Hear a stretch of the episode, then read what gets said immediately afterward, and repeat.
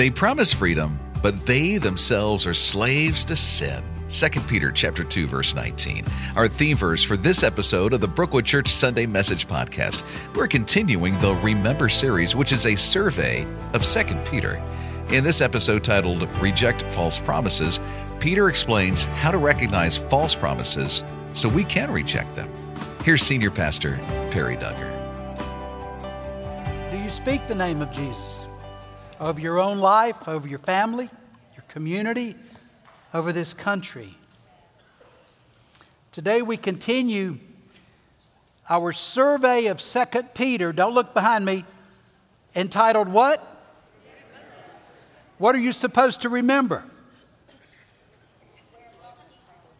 What?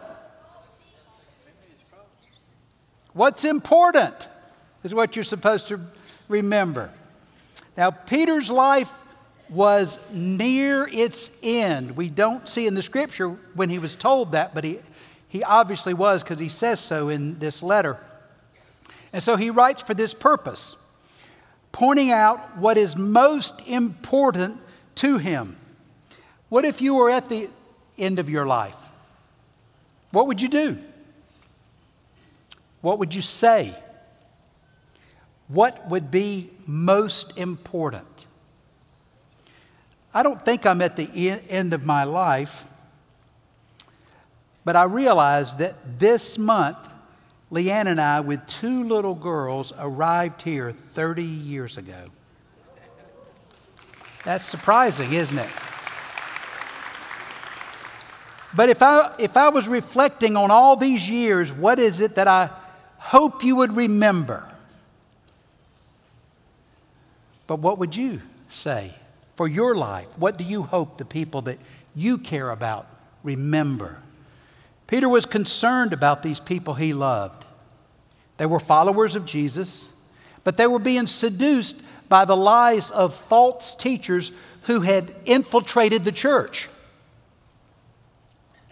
Today's message is entitled Reject False Promises. The theme verse, you could take it out. It's on your program that you received at the door. Do y'all still use these programs?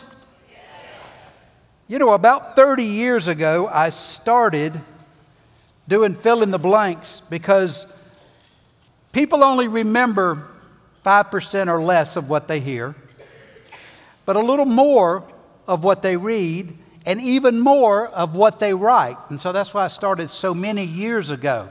And so I hope it's still holding true for you. But the theme verse that I've chosen is from verse 19, and it says, They promise freedom but they themselves are slaves of sin. False teaching includes dishonest statements, making deceitful promises, resulting in disappointing outcomes. And these fake preachers declared that Christians did not need to repent of immorality. I think we hear that today, don't we? God is fine with our sin. And also, connected with that was that Jesus was not going to return, so there was no reason to pursue holy living. There would be no time of giving an accounting for our lives the way we use them. And for people who wanted to inherit heaven, which was everyone then and everyone today, but still live worldly lives on earth, continuing to follow personal desires, that, that was attractive, wasn't it? And so it received a following. Sounds good, doesn't it? You can inherit heaven and you don't have to change anything on earth in the way you're living. I think it's a pretty popular message today. Look at Facebook, or, I mean, I don't have Facebook, but, or Twitter, and I don't really have Twitter, but, but sometimes I see what people are writing on those things, you know, second. Everybody claims a piece of God. but they're not releasing or repenting anything. It's as though God affirms whatever they want to do. I can't find that God in this book. Have y'all found him? Pursuing these false promises distorts the faith of believers and it damages the reputation and the influence of the church. It did then, it does now. Therefore, we must be able to recognize false promises so that we can reject them. I pull out several ways that you can recognize false promises based on what Peter said. And the first step is to examine the teacher's character. A little different than maybe what we thought. We, would, we might have thought it's examine what's said. He says, no, start with the character of the speaker.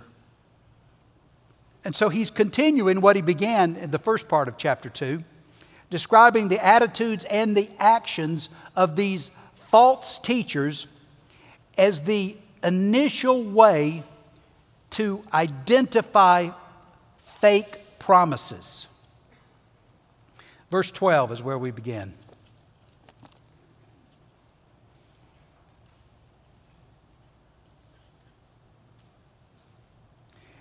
These false teachers are like unthinking animals, creatures of instinct, born to be caught and destroyed.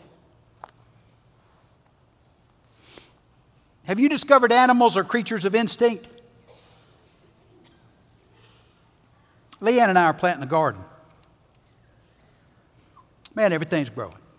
We've got okra, we've got squash, we've got tomatoes, we've got it all.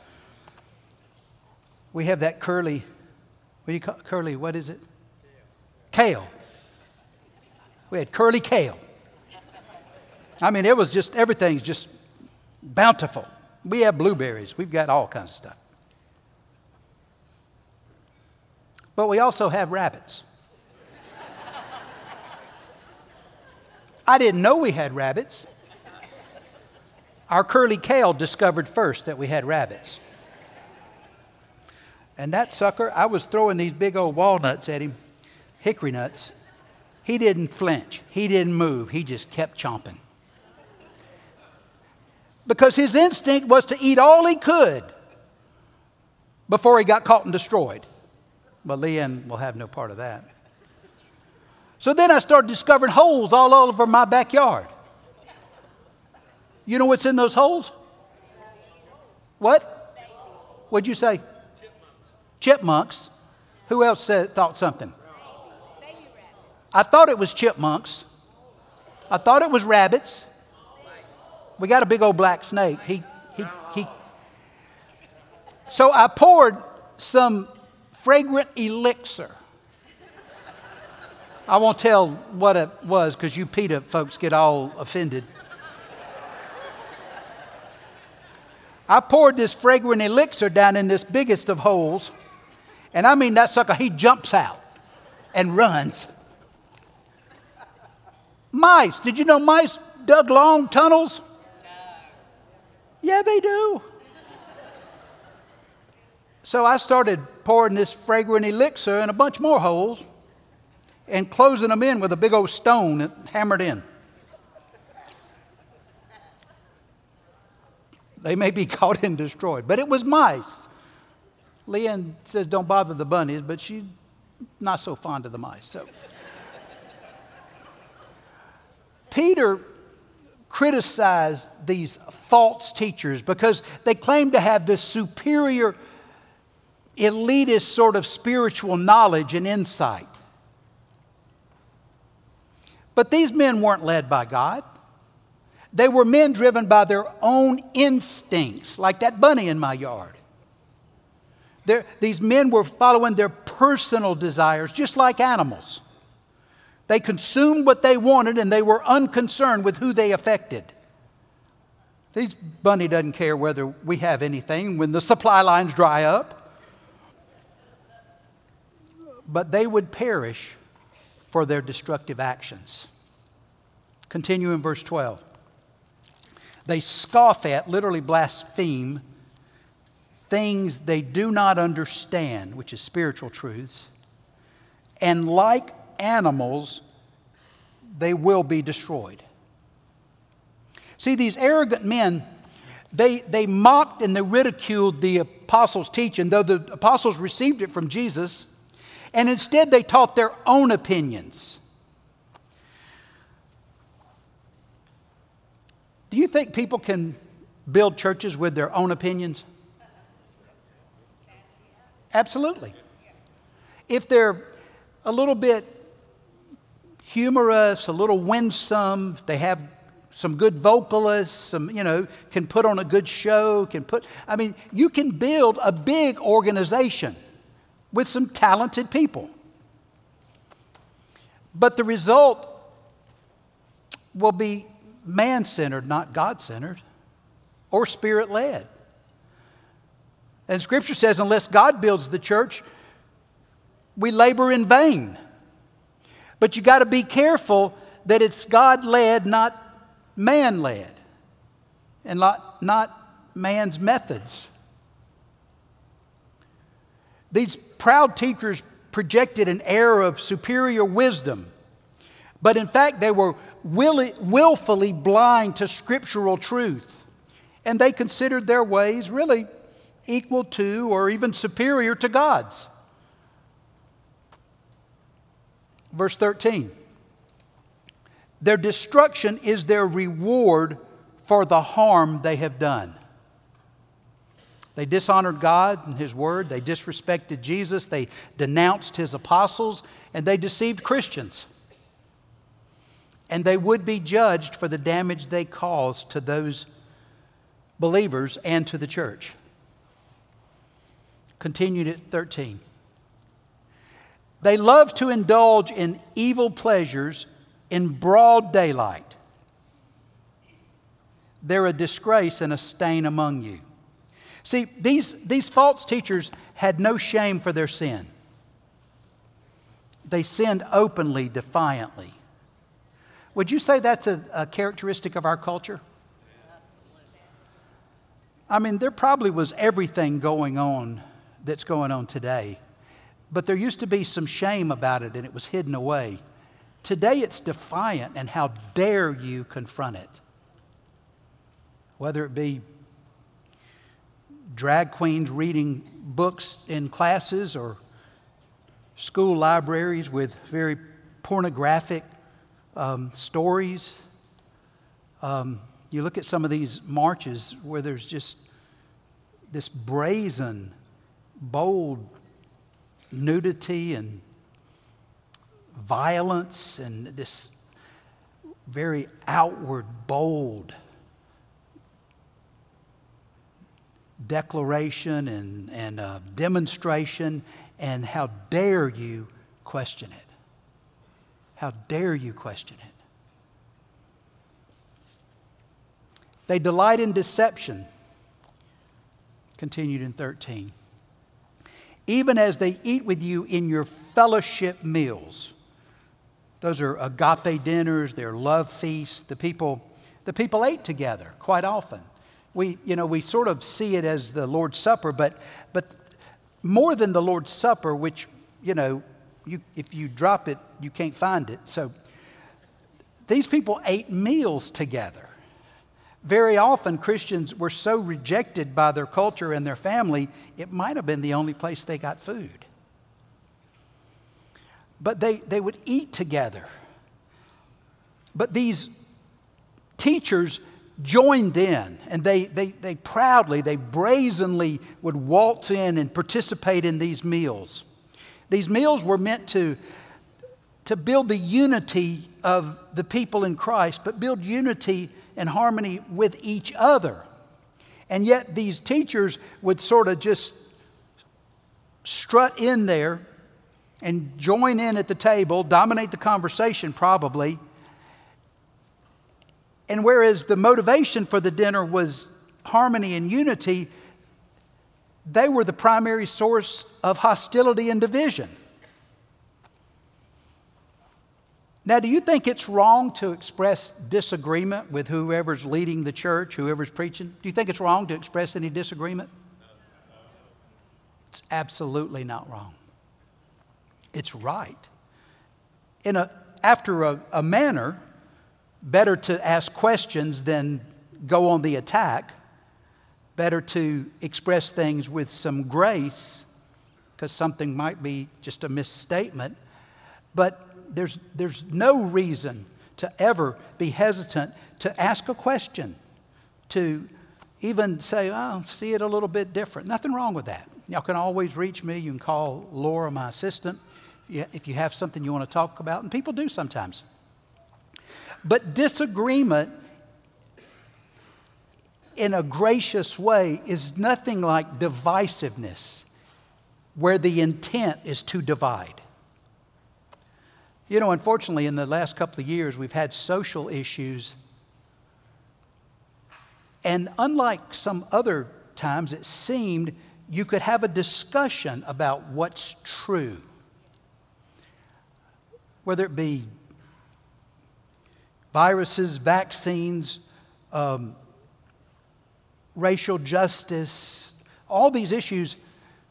There used to be an ability for us to, to talk, but this divisiveness has just caused people to just separate and go somewhere else where they can find an audience in greater agreement or that looked more like them or I don't know, whatever it was.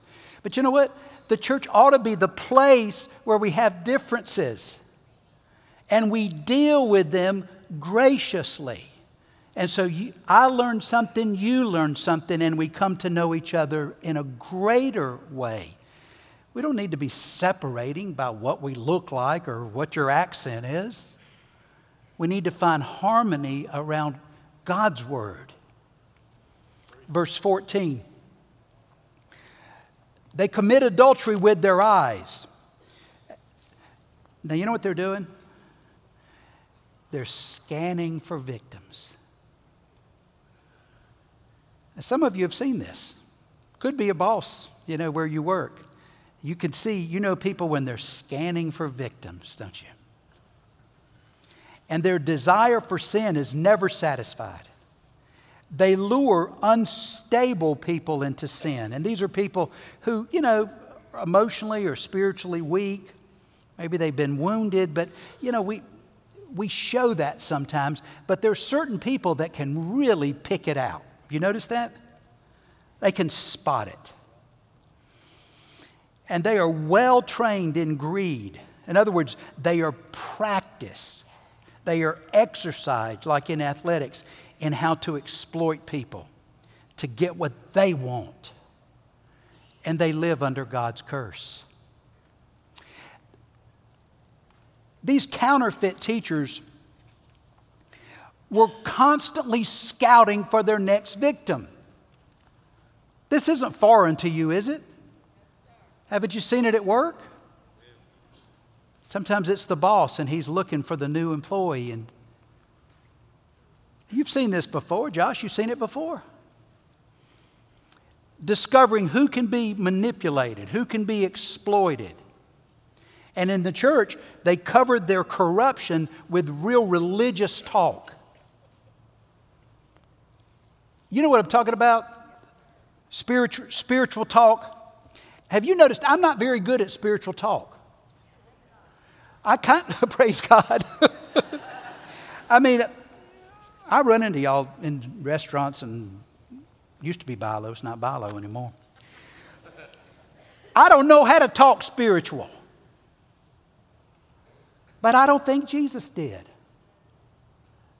But in all the years I've been in ministry, you know, sometimes somebody would just sort of come in almost like their feet didn't touch the ground it's like a, like a cloud. The Shekinah of glory would be around them. And they start talking all this spiritual talk, and I'd start coughing. I couldn't understand what in the world they were talking about. Because Jesus spoke very plainly and really very directly. Jesus wasn't southern. You know how we we dare not say something. We got to ease around it. Well, I hope you don't. This don't hurt you. I hope you don't mind this, but I. You, uh, Jesus just said, You need to quit that. Jesus was very direct and he didn't spiritualize anything. He was spiritual. He didn't have to talk spiritual, it was who he was. Y'all know what I'm talking about, don't you? Folks just create a cloud of fog around you, you know, and they hope that you inhale enough of it that you can't tell what they're saying. Verse 15 They have wandered off the right road and followed the footsteps of Balaam, son of Beor, who loved to earn money by doing wrong. Now, Balaam really was a prophet of God. He really did hear from God. But he appeared to be kind of corrupt too, which is kind of hard to figure because he was weak about an offer of money. And this Moabite king named Balak saw Israel marching toward his land. So he said, Go get that prophet and let's pay him, let's bribe him to cast a curse on Israel. Well, he didn't do that, but because it's cited here, he apparently was willing to do it. And if you read his life, you find that he did mislead people away from God later.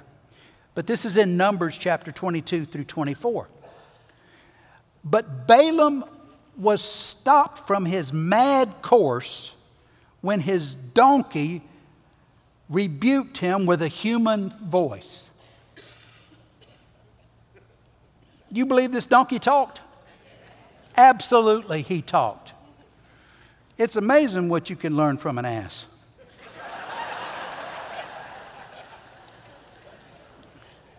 but this donkey rebuked Balaam, Balaam was beating him. The donkey saw an angel with a sword standing in the path. He was about to kill Balaam. The donkey wouldn't go.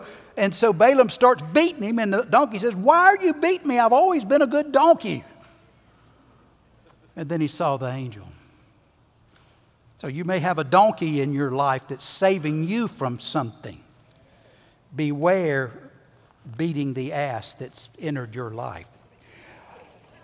These false teachers loved money.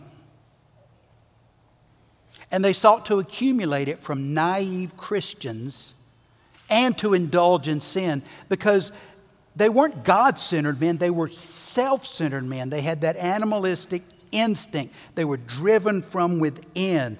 That's narcissism. Narcissistic people are very dangerous because they're like that rabbit in my backyard. He is going to eat up all your vegetables and won't even care because it's what he wants. If you have someone in your life like that, they are very dangerous because they will consume you without a thought. Without a thought. You know, I'm something less than 100 years old now, but you know what? I wouldn't trade away the years I've earned. I've been surprised what people will do for success and fame. Have you? Celebrity. I've been surprised how attractive celebrity is to some. It you gain wealth, you gain some power, the ability to manipulate people to satisfy your personal ambitions. But wh- how big is the hole in me that I need somebody that'll never know me to love me? That doesn't make any sense. You know, I used to really look okay. You remember that? I mean, it was a long time ago, but I was half decent looking. But it didn't last. What happened? And you know what is slippery? You can't, I don't care how good looking you are, one time you blink your eyes and no more. I mean, and you can get a surgeon and he can end up keep tightening up till your ears touching the back of your head, but you can't keep it, can you? You can't keep it. Why not keep the wealth of wisdom you've gained from the years you've lived and known God? You, you students, high school, middle school, college, decide now what you want out of life. If you want to serve God and follow Him and be a parent and raise godly children, decide that now. Because those of you with talent right now, nobody is offering to pay you for it. But if you become a slave of that spotlight, 20 years down the road, it will not look good. We even know the stories don't end well. And yet, why are our young people lining up to go to New York or LA and get themselves on the screen?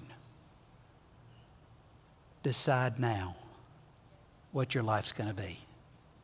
And it'll protect you if someone offers you the wealth. You know, back when I was practicing law real young, I had to decide what would my lifestyle look like if I made significant money. I didn't make any significant money at that time, but what would my life look like? And it's good for every one of us to decide what, what would my life look like if I do get some fortune somehow? Especially you young people, decide now. Peter focused on the behavior of these men because their character revealed the content of their message. You think the two are related? Because people always live according to their true beliefs. You believe that now, don't you? You accept that, don't you? Ultimately, what you are, who you are, will come out. And being led by personal desires, that's natural, isn't it? Even sinful desires, lust, and uh, uh, the desire for wealth, all those are natural. Being led by God and His Spirit is supernatural. And it happens not because you decide it, but by a work of transformation that follows regeneration, which changes our beliefs and as a result, our behaviors. So, if you had a mirror on your life and you scan the last 30 days, what does your behavior reveal about your beliefs? Because it will be accurate. Another way to recognize false promises is to evaluate the outcome of these promises. Verse 17. These people are as useless as dried up springs or as a mist. Now, mist, literally, the Greek um, means a cloud like mass of moisture close to the earth. What would we call that? Fog, yeah. And some of your translations may say fog. But it's that, that cloud of mist or that fog blown away by the wind. Now, these people lived in a hot, dry land. And so they valued water, whether it be from a spring or from a well. Remember, they had no drilling rig, uh, they hand dug wells or from rain. And so, what, what Peter is saying is that these false teachers are like dried up springs. I mean, you're parched and you, you know there's a spring and you stumble up to it, it's dry. Or this mist blown away by the wind because they promised spiritual water to quench thirsty souls. But their false doctrine, which is very thin, has nothing to offer. And it left the hearers spiritually depleted and parched and dissatisfied. These men were all show and no substance, and they would be punished for their pretense. Verse 17 continues they were doomed to the blackest darkness. Now, who else was doomed to the blackest darkness? Who?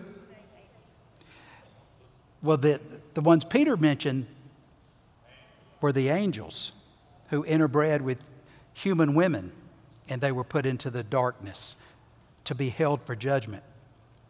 Verse 18 They brag about themselves with empty, foolish boasting, with an appeal to twisted sexual desires. They lure back into sin those who have barely escaped from a lifestyle of deception. You see the cruelty there, don't you? When someone is struggling with some type of addiction, and the cruelty of someone who enters their life and seduces them back into it. We've all known that, haven't we? These men didn't truly know God. They lacked true spiritual wisdom and insight, but they obtained a following. But they did so by appealing to people's worldly interest. So they offered a kind of religion that people could embrace and still practice all their fleshly desires all their sinful interests. And these men were skilled at spotting the ones they could exploit. And they easily exploited them, particularly people who were struggling with guilt over past sins, people who had an inability to escape the sin that they were struggling with presently.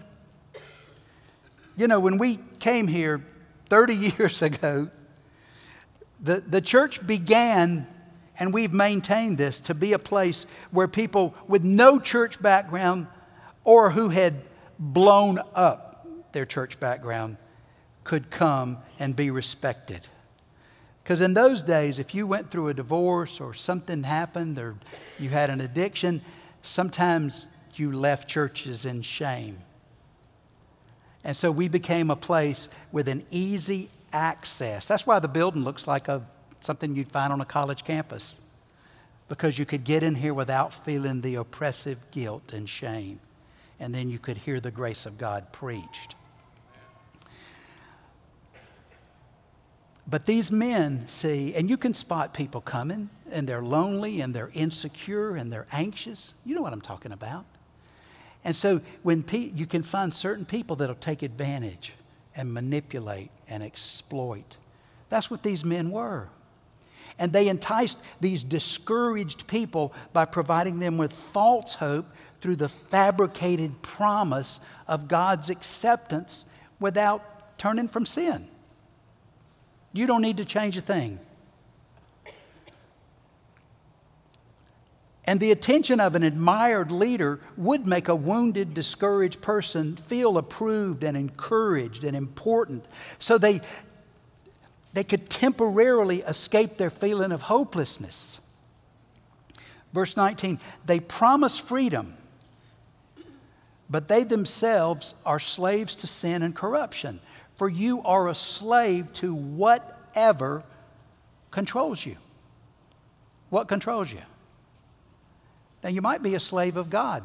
Scripture says that. That's a good place to be. But what is it that controls you? If you had to write it down.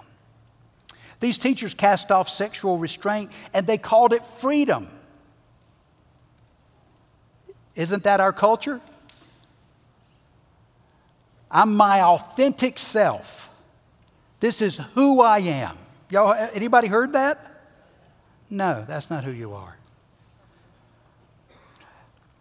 But these men were actually enslaved by their sexual desires and their ambitions. You know, when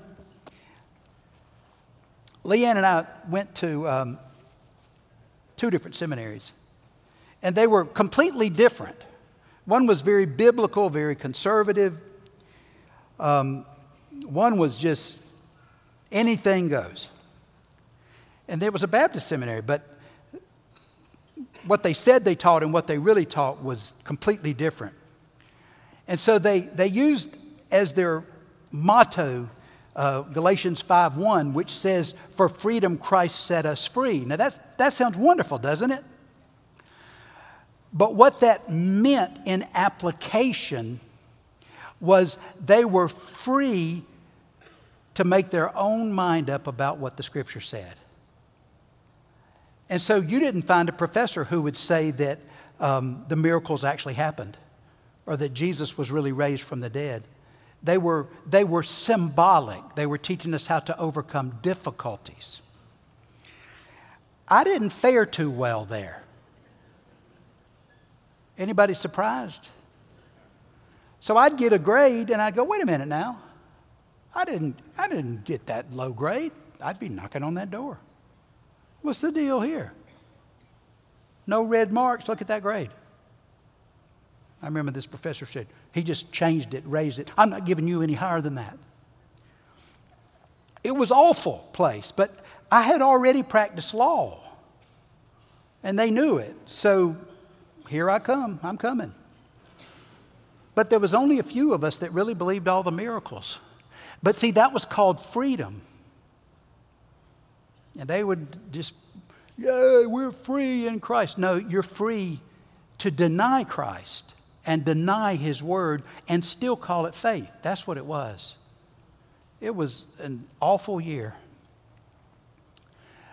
That school is much improved today, but this promised freedom was deception, which resulted in enslavement, depression, and even greater hopelessness for the people who followed this false teaching. The false teacher would use these worldly measures, you know, whether it be charisma, charm, sensuality, good looks, to attract hearers to, to himself, but promising spiritual benefits that he could not and God would not deliver. So we need to recognize and beware of spiritual promises that people make supposedly on behalf of God, but based on assurances that God doesn't make in His Word. I mean, the most obvious ones are the promise of health and wealth. And you say, but it, but it says, by faith you'll receive this. But, but faith, faith really means dependence. You know, the, the scenario with Jesus about healing that I favor and I go back to is Mark chapter 9. And y'all know um, Graham's problems. He's been in the hospital, but he's back home and he's on some antibiotics. Some doctors thought he had an infection, others weren't sure, but but we pray for his healing and we believe God heals. Totally believe God heals. But it's his choice. In Mark 9, a father brought his son who was possessed by a demon, and the demon would throw him on the ground and throw him in the fire and uh, and so this man goes to Jesus and he said, Would you show mercy and do something for us? Can you help us? And Jesus said, Do you believe?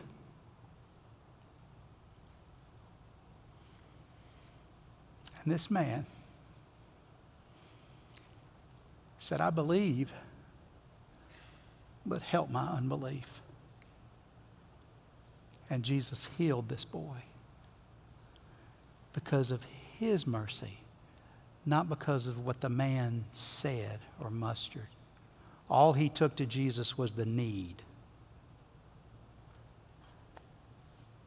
Are you sure that the spiritual promises that you are relying on are presented in the Bible? A third way to recognize false promises is to expect a changed nature. Verse 20.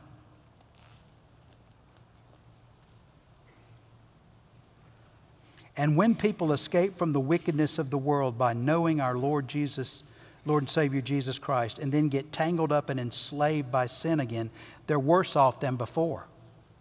These men, masquerading as teachers of God's truth, were exposed to the true gospel, and they understood what the gospel consisted of the gospel that promised forgiveness. But they returned to sin and they encouraged other people to do also. Verse 21 It would be better if they had never known the way of righteous, to righteousness than to know it and then reject the command they were given to live a holy life, which means after, after the regenerating work of Christ, the command is to live a life that glorifies God, a godly life. And these false teachers understood the teaching of Scripture. They claimed to be followers of Jesus. And so that got them in the door, but then they departed from Jesus' teaching. And they resisted coming to repentance. So, in fact, they actually rejected Jesus. Because remember, I've taught you that we are invited into a relationship. We're not invited into a, a pass into heaven. We're invited, invited into a relationship with God that changes who we are, and we continue walking with Him. But rather than turning to God, they, these false teachers turn back to their sinful ways, which would result in their condemnation. Their knowledge of Jesus gave these leaders an opportunity to repent and live for Christ. But instead, they took what they knew and they became opportunists, opportunists who used what they had learned to lead other people astray. Some people market Jesus. Don't you know that? I've known people who had knowledge of the Bible, but they used that knowledge to gain influence over others, even romantically, while they actually avoided obeying it. They could spout it, but they didn't live it. Verse 22 they proved the truth of the proverb a dog returns to its vomit Proverbs 26 11. And another says, A washed pig returns to the mud. Now, I don't want to hurt your feelings, but I've seen some of you with your dogs. I don't have Facebook, but I sometimes see pictures, you know, that somebody else has. You got those dogs sleeping in the bed with you you put a bow on them and then let them lick you in the mouth. But they're returning to their vomit. You watch them a while. Oh, no, not my dog. Oh, yeah, your dog. You're going to be shocked at the things they'll eat. Because they're dogs. They didn't change from being dogs. And a washed pig, I mean, I, I, my grandfather had a farm. I didn't grow up there, but I lived there for some months and would visit frequently. And so I've slopped the hogs. How many of y'all have slopped the hogs? You know what that means? Clean, clean animals, aren't they? You can get a pig, you can wash him up, you can put a bow on his neck, he's going to go right back in the mud because his nature hasn't changed. These proverbs refer to people who they made a profession of faith and they even demonstrated some outward change in all likelihood, or they'd have been rejected when they showed up at the church.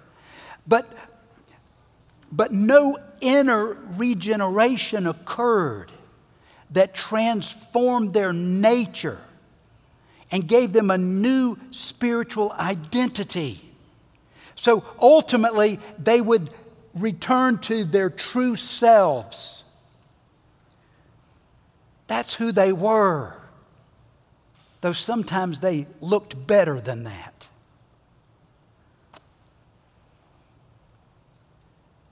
I would, I would plead with you over this issue, but it's got to be the Spirit working within, within you and your response to the Spirit's call. But have you experienced a transformation? Do you have a changed nature? A new spiritual identity? You said, I don't know if I do. There'll be people who will who pray with you, But I'm not saying they won't just pray a prayer and tell you all it's done. They'll meet with you, they'll talk with you as you pursue Christ that you might be changed. Care volunteers will be here at the front, they'll be across the concourse in the Care Connection room. Baptism today is when people are professing their faith. 6:30 in the amphitheater, we wait so it'll be a little cooler, and then food trucks will be here for your dining pleasure. I would I would urge you to come. Support these people as they're declaring a new way of life for themselves. Father, we thank you for this word.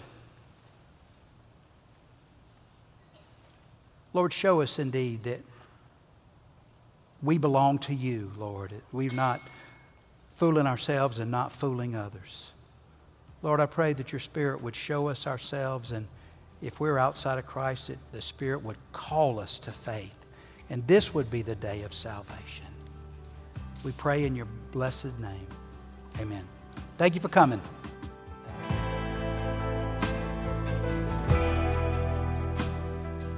Thanks for joining us for this week's podcast. Every week, we're encouraged to do a spiritual practice together. Now, a spiritual practice is training for the soul. By building these into your everyday life, you're sure to strengthen your relationship with God.